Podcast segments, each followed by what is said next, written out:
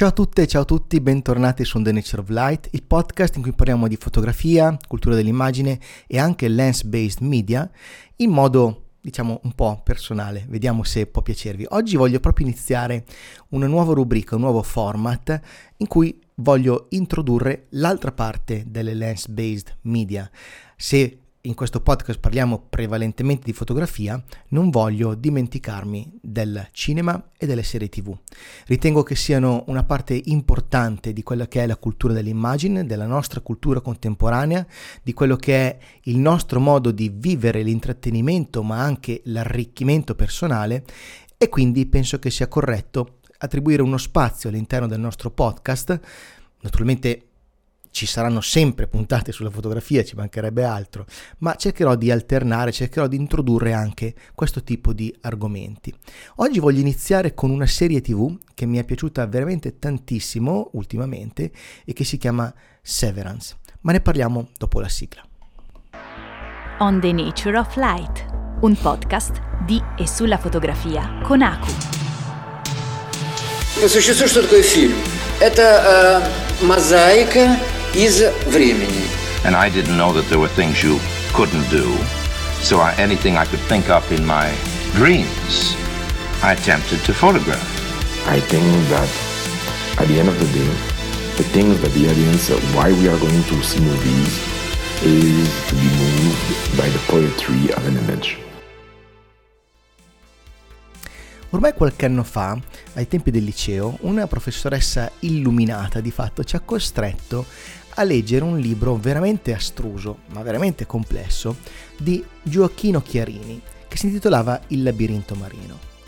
Sostanzialmente ehm, riprendeva il viaggio di Odisseo, Ulisse, l'Odissea sostanzialmente, e lo reinquadrava all'interno eh, del cosiddetto labirinto classico, nell'ottica di un viaggio percorso all'interno del classico labirinto. Ora, per labirinto non dobbiamo pensare a quello che c'è da risolvere sulla settimana enigmistica con eh, tutti i percorsi che si intersecano, i vicoli ciechi, eh, i muri a destra e a sinistra che ti impediscono di andare avanti, devi tornare indietro e c'è un'unica strada buona per arrivare al centro, tutte le altre sono sbagliate, ma dobbiamo vederlo come eh, il labirinto proprio classico, che è un topos molto molto preciso nella nostra cultura occidentale, una cultura che eh, è un topos che ha attraversato i secoli, dall'epoca pagana fino ad arrivare all'epoca cristiana.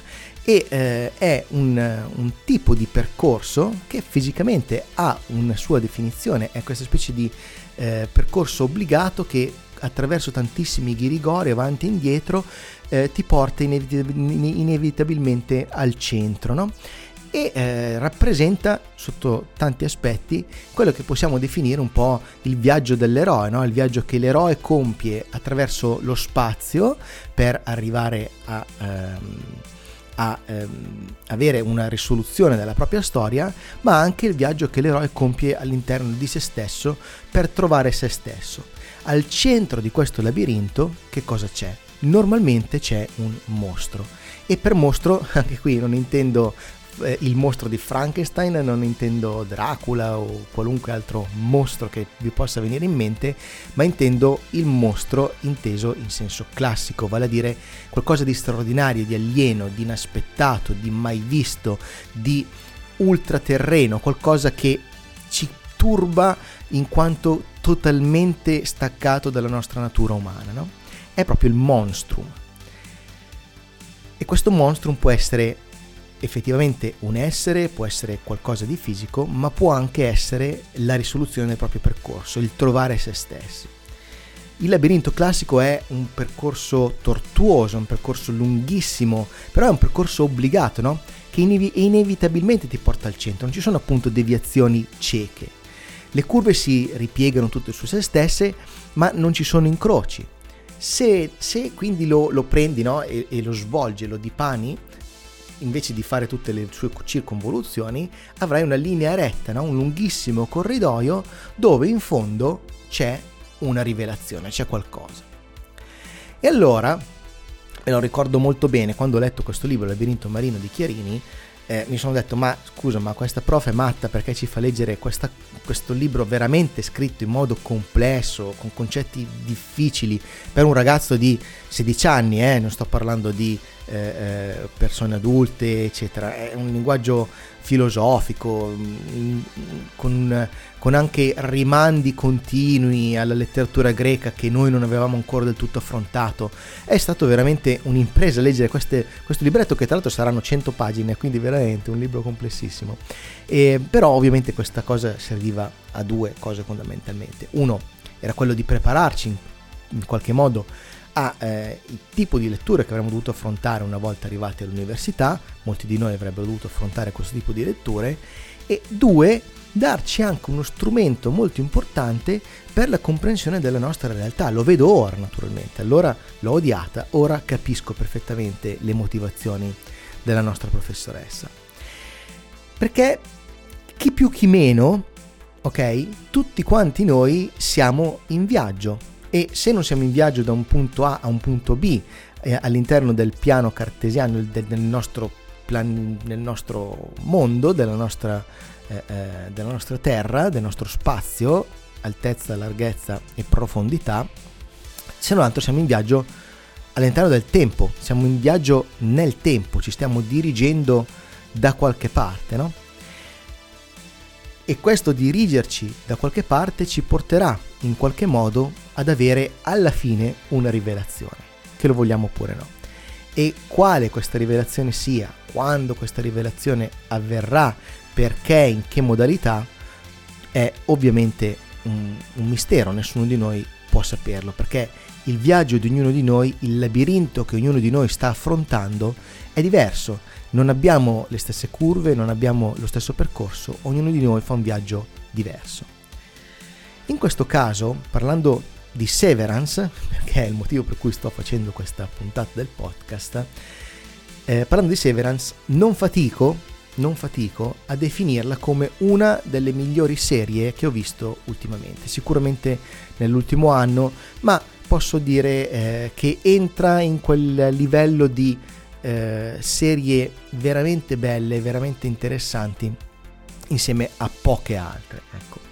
Ehm, e Severance dal mio punto di vista, è la descrizione di un labirinto, è la descrizione eh, di come il terrore di arrivare a scoprire cosa c'è al centro del nostro personale labirinto possa portare delle persone a scegliere di sbarrarsi la strada da sole, cioè a fermarsi, tirare delle testate contro il muro per non dover per forza andare avanti. Ora, se non avete visto Severance, che in italiano è tradotta veramente in modo pessimo come scissione, Severance è tutta un'altra cosa, un, Severance è un taglionetto, è uno strap, qualcosa di, di violento, no? una scissione è qualcosa sì che può essere violenta ma eh, eh, avviene in natura normalmente, la mitosi eccetera, è, è, un, è un concetto leggermente meno violento. Quindi Severance eh, se non l'avete ancora visto, vi invito tantissimo perché potete vederlo per la prima volta. Se vi interessa vederlo, lo trovate su Apple TV Plus, ehm, che tra l'altro vi consiglio tantissimo perché è un, ser- è un servizio di streaming con pochi prodotti, ma spesso di altissima qualità. E in questo podcast naturalmente non farò nessuno spoiler, quindi mi raccomando state tranquilli perché vi parlerò unicamente di come ho visto la serie senza, senza dover tirare in mezzo nessun avvenimento, nessuna svolta, nessuna cosa che possa in qualche modo rovinarvi la visione. L'idea di base di Severance qual è? Sostanzialmente c'è ehm, un primo livello di lettura, c'è un primo modo di leggerla, che è quello lineare, che è quello più banale però vale la pena di analizzarlo perché è importante. Severance riguarda la storia di alcuni dipendenti di una ditta farmaceutica che si chiama Lumon che ha messo a punto una procedura appunto de- de- de- denominata Severance tramite la quale il dipendente che la accetta entra in uno stato particolare tale per cui nel momento in cui sale su un ascensore che lo porta nei piani sotterranei della Lumon dove va a lavorare, dimentica completamente tutto quello che succede a se stesso fuori dal luogo di lavoro e viceversa. Cioè la, il dipendente mentre è nel luogo di lavoro non ricorda niente della sua vita fuori e mentre è fuori non ricorda assolutamente niente della sua vita all'interno del luogo di lavoro. Questo naturalmente ha delle conseguenze, non possiamo pensare che sia una cosa che non tocca eh, le persone, che non modifica lo status quo. E naturalmente la prima conseguenza è quella che questa divisione tra la vita fuori e la vita dentro l'ufficio di fatto va a creare due persone apparentemente completamente diverse.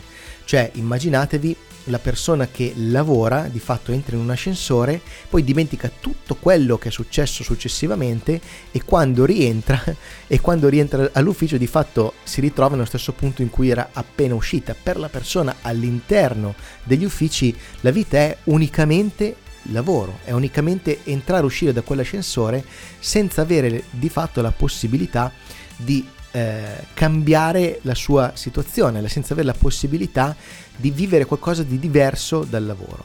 Okay? Per la persona al di fuori naturalmente è il contrario, non avendo contezza di nulla di quello che riguarda il lavoro, si può di fatto in qualche modo dedicare completamente e unicamente a quella che è la sua vita al di fuori delle mura dove produce, dove crea qualcosa.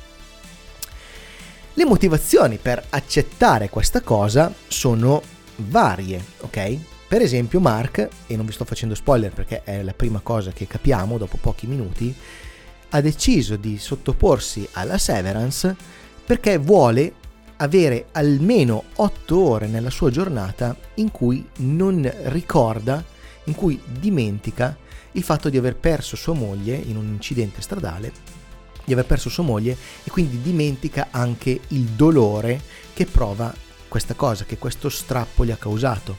E diciamo che cerca di risolvere questo strappo, questa separazione forzata, sottoponendosi ad una separazione ancora più forte e forse ancora più definitiva. È una scelta molto eh, importante, è una scelta forte, è una scelta che lo porta naturalmente a scatenare quelle che sono le dinamiche dello svolgimento della trama.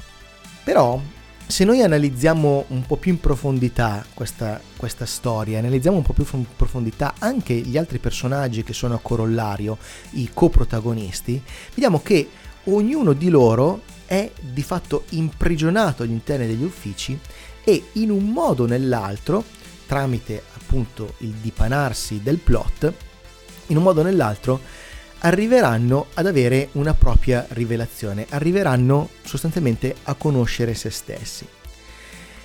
E eh, in questa, eh, questa rivelazione, questo trovare se stessi, viene in qualche modo veicolato attraverso quello che, so, che è la struttura interna della Lumon, di questa azienda, che è composta principalmente da dei corridoi labirintici e da qua viene fuori il discorso del labirinto. No?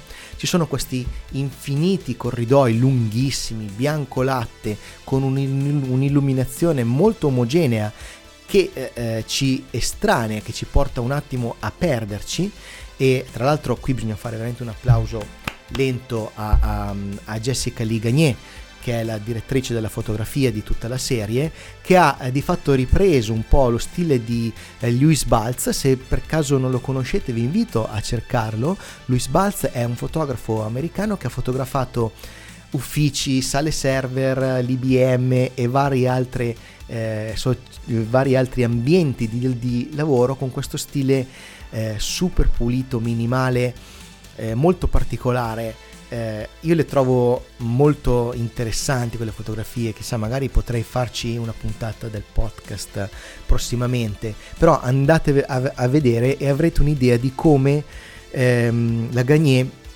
ha deciso di eh, riportare a noi quello stile attraverso appunto Severance, attraverso appunto eh, la cinematografia questa, di, questa, di, di, di questa serie.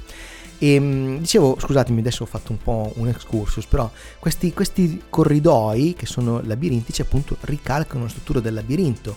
Perché? Perché ehm, i personaggi che li percorrono li percorrono in modo sicuro, cioè non hanno esitazioni, non si ritrovano in un vicolo cieco normalmente, percorrono un percorso che conoscono e arrivano inevitabilmente in quello che è il loro luogo di lavoro. Nel caso di Mark è il settore del macro data refinement, nel caso di altri personaggi sono altri settori che hanno diverse caratteristiche e che sono separati in modo molto evidente dall'azienda l'uno dall'altro, cioè c'è modo di tenere le persone lontane l'una dall'altra fondamentalmente, ogni reparto fa una cosa a sé. Però alcuni posti li dobbiamo anche esplorare, nel corso della serie i personaggi arriveranno in, un, in settori che non hanno ancora visitato, dove praticamente di fatto le luci si accendono man mano che li attraversano. Ed è chiaramente un po' come entrare nella propria testa e scoprire aree della propria testa, scoprire aree del proprio inconscio, del proprio io che non conoscevamo ancora. E dal momento che i personaggi che vivono all'interno degli uffici sono di fatto dei, dei bambini, sono delle persone che non hanno nessuna conoscenza di quello che è il mondo esterno, di cosa si può fare, di cosa si, eh, si vive all'esterno, ogni cosa è una scoperta. È mm, una metafora fortissima, è un lavoro straordinario che è stato fatto in Severance.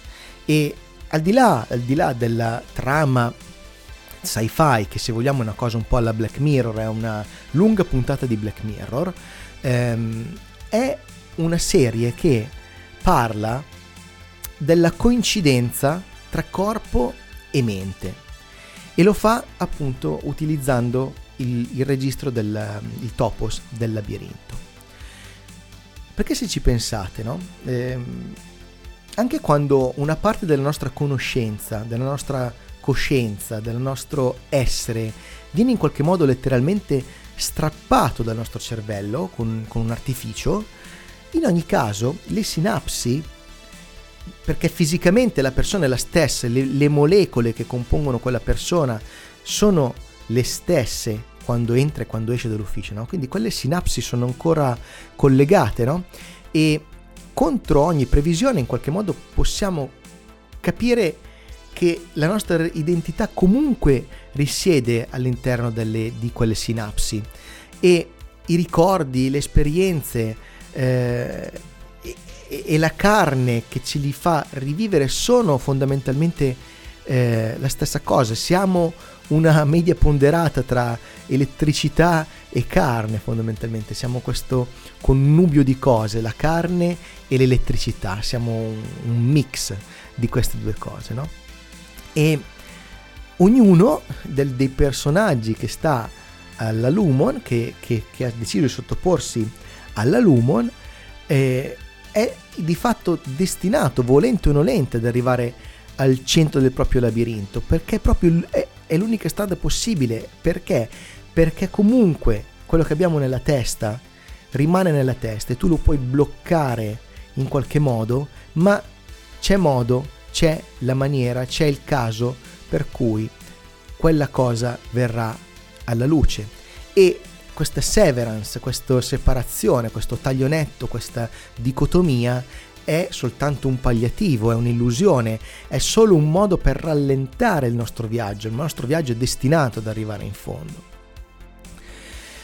Dal punto di vista visivo poi bisogna anche dire che eh, appunto Jessica Ligagné ha compiuto veramente un mezzo miracolo perché eh, innanzitutto nelle scene girate all'interno degli uffici eh, ha, è riuscita nonostante avesse una forte limitazione, cioè dovuta al fatto di dover girare tutte le scene con luci artificiali diegetiche, quindi con le luci degli uffici, con le luci dei corridoi, è riuscita a differenziare questo tipo di ambientazioni grazie a artifici veramente ingegnosi come la creazione di pannelli luminosi lungo le pareti in certi uffici, l'utilizzo di colori specifici per specifici scopi all'interno dei vari uffici ehm, per esempio il, l'ufficio dove lavora Mark è verde, totalmente verde, con eh, mobili bianchi come il latte eh, e ha questa luce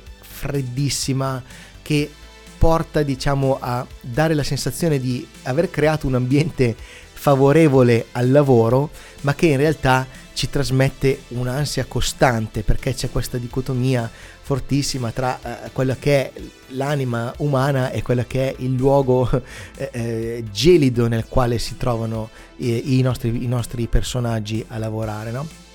E sono eh, ehm, un, luoghi eh, alieni a noi, sono non luoghi se così vogliamo definirli. Um,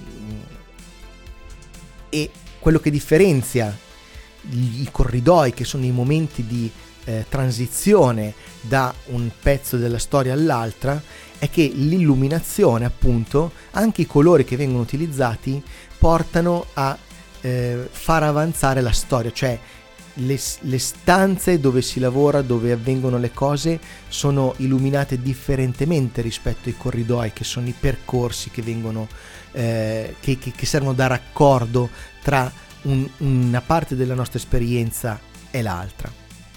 Vi faccio un, un, un esempio molto rapido eh, che vediamo nei primissimi minuti della serie. Mark arriva alla sua postazione di lavoro e dopo aver attraversato per quasi 2-3 minuti c'è questa, questa, scena bellissima, un piano sequenza finto, un finto piano sequenza, così vogliamo definirlo, in cui lui cammina in questi corridoi e arriva sua, nel suo ufficio, appunto il Macro Data Refinement, che è questo posto verde di cui vi ho parlato prima. No? Si va a sedere al computer e non ci sono ombre, da nessuna parte praticamente c'è un'ombra, si va a sedere a quello che è il suo computer, vediamo che è un computer molto retro e inizia a fare questo lavoro strano che si tratta di selezionare dei numeri, non si capisce bene come, perché e, noi ci chiediamo che cosa sta facendo, cioè la prima domanda che noi ci facciamo, vista l'ambientazione, visto l'illuminazione, vista l'ansia che ci trasmette questo tipo di illuminazione, questo tipo di scelta fotografica, la, la cosa che noi ci chiediamo è, ok, lui sta facendo questa cosa, ma perché? che cosa sta facendo, qual è il senso di quel lavoro. E il senso di quel lavoro è effettivamente il motore della storia. No? Capire che cosa stanno facendo è una parte importante della trama, è una parte importante della storia. E eh, se vogliamo è anche un po' il senso dell'esistenza stessa di questi personaggi, perché eh, ehm, noi lì non siamo interi, cioè il personaggio all'interno della Lumon non è intero, gli manca tutta una parte, no? E quindi per lui il lavorare rappresenta lo scopo finale, lo, non è il classico lavorare per vivere, vive per lavorare, ma è proprio che non c'è altra cosa rispetto a quella, no?